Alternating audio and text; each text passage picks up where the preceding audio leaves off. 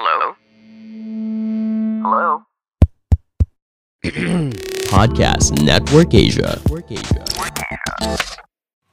Yo, what up? It is your boy TPC and welcome sa isa na namang episode ng Typical Pinoy Crap Podcast where we talk about a bunch of stuff mga pre. At alam nyo naman, wala nang ano, wala nang kung ano-ano pa. Kahit na itong mismong pagsasabi kong wala nang kung ano-ano pa, ay parte ng kung ano-ano pa, dagdag mo pa to. Let's go ahead. Let's go straight to the episode. Galing kay Potential Dilawan. Tangina. Utay ng pangalan niya, Potential Dilawan. Yo, na interesting to mga pre. Dear TPC, sana mapansin mo to. Yo, welcome pre, napansin ko na ano. Ah, Marcos apologies po kasi yung religious kong girlfriend at nataturn off ako sa totoo lang. Dahil ayaw niya raw, ah, ano? Ito na naman tayo sa mga problema ng ano eh, ah, pagta-type ng mga audience natin pero ulitin ko na lang.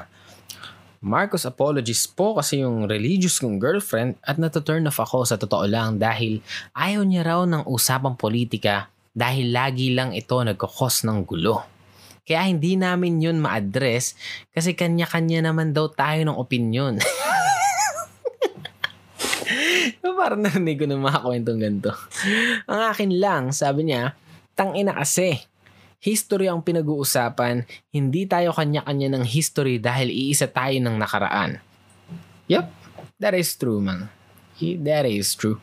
At, um, ah, nasa na ba ako? Ah, sabi niya, ito lang ang kinaayawan ko sa kanya ng todo sa 3 years namin pagsasama. Parang nakaka-turn off lang na she is okay with the documented abuse, pagnanakaw, corruption.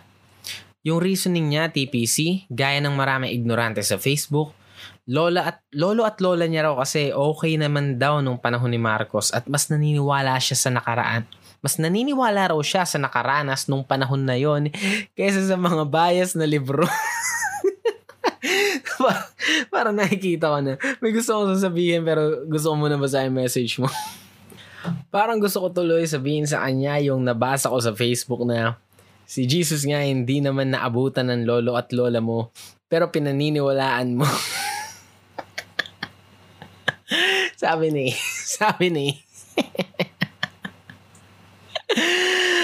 Ay, shit. Sana ba tayo? What to do, TBC?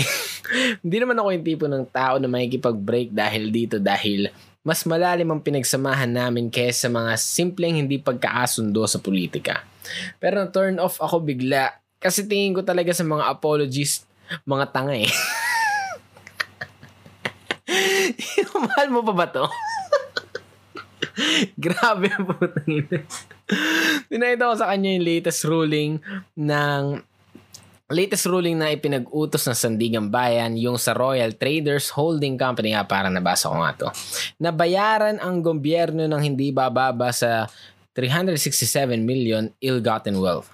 Ay, hindi niya in-elaborate tong part na to. Pero, oh, parang nabasa ko nga yan, no? Kahapon nata yan. Sa mga hindi nakakaalam, ah, teka lang, let me pull up a quick article. Yo, so yo, inedit ko na lang no na nakita ko naman nasa FB lang. Um, so yun, uh, may ruling kahapon. No? Ayon sa korte, ang halaga um, ang halaga ay parte ng sinasabing ill-gotten wealth ni dating Pangulong Ferdinand Marcos at ng kanyang pamilya. Ayon sa Sandigan Bayan, bank certificates on the deposits amounting to 65 million pesos. May, hindi ko na binasa yung ibang number.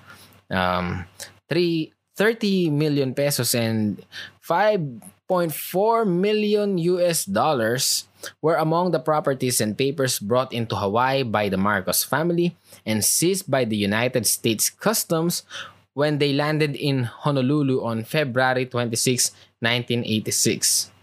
The deposits were received from Marcos by RTHCI, then known as the Traders Royal Bank, TRB, during its operation from 1974 to 1979. So balikan na natin yung ano, balikan na muna natin yung message ni ni ano, potential dilaw. Taragis talaga ang pangalan yun. so anyways, uh, sabi niya, uh, referring to the girlfriend, sabi niya double effort lang daw ulit sa paninira sa Marcoses ngayon dahil election na naman. Hindi daw hindi ko daw ba nare-realize bakit ngayon lang daw yan na pagdesisyonan. Jesus, sabi niya. TPC ko, ikaw na sitwasyon ko. What do you do? oh shit. Uh, sa totoo, hindi ko alam yung gagawin, no? Ang una kong gagawin eh, uh, sa umpisa pa lang, no?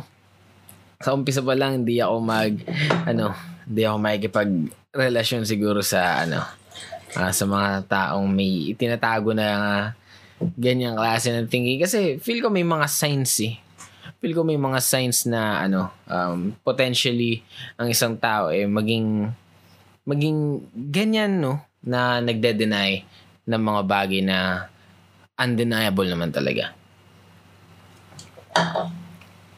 Hindi ko alam kung ano signs yon pero usually um, nasa mga close-minded peeps.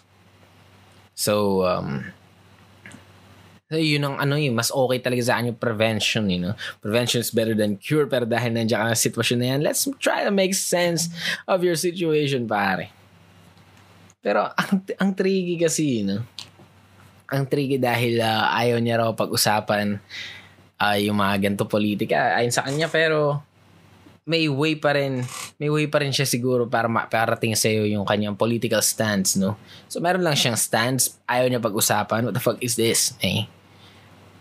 Wala ba kayong ano, wala ba kayong healthy kwentuhan kung saan um, level-headed kayo nag-uusap? Maybe try to approach her no ng isang ano, um, isang kalmadong pag-uusap about a certain topic. Siguro um, try mo muna i-set yung mood no, wag muna yung politika. Just try to um, conversate with her the way you usually conversate na napupunta sa mga deep talks and shit. Tapos seryoso nyo lang i-discuss kasi kay um, kami ng girlfriend ko, marami kami na pag-uusapan na ano eh, na mga bagay na minsan nagkakatalo kami pero um, ang nangyayari lang no, uh, tinetake namin yung stance ng isa't isa seriously dahil seryoso namin pinag-uusapan muna ang mga bagay. Tapos napupunta kami sa kung ano-anong topic na kahit na religious or a stance sa kung ano-anong uh, moral dilemmas and shit.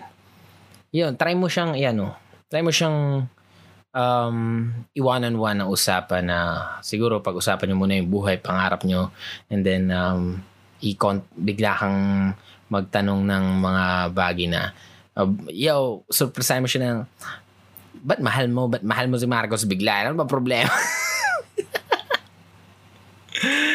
Tanong mo anong source niya, no? Kasi malay mo, malay mo meron pala siyang source na source na hindi natin alam. Malay mo meron siyang nabasa na hindi natin alam. Um, ako rin, PM mo ko, curious ako kung ano yung nabasa niya na nag-convince sa kanya. No? Malay mo, isa to sa mga, ano, most reliable shit out there, man. Yeah? Malay mo, may napanood siya, may napanood siya ng do, ano, documentary na, na, na very reliable, no? Na may napakatinding pag-aaral on why you are in love with a um, alleged, hindi nga alleged, pre, ang daming ano eh, daming document na talagang si Marcos ay diktador. Yeah, kaya nga ang daming pinababalik na pera eh. Um, parang gusto ko tuloy sabihin sa girlfriend mo na ano, hindi to basta paninira lang, no?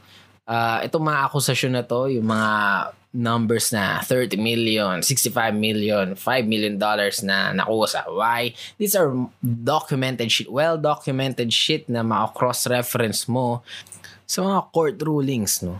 And um, ayon sa nabasa ko nakaraan, no? Na from uh, from anong date ba yun? Basta from 1980s, 1986 ata to 2018. No? Naka-recover na ng 170 plus billion ang ano, ang PCGG, Presidential Commission on Good Governance, no? Um, naka-recover na sa 172 billion ill-gotten wealth para. May na-recover na eh.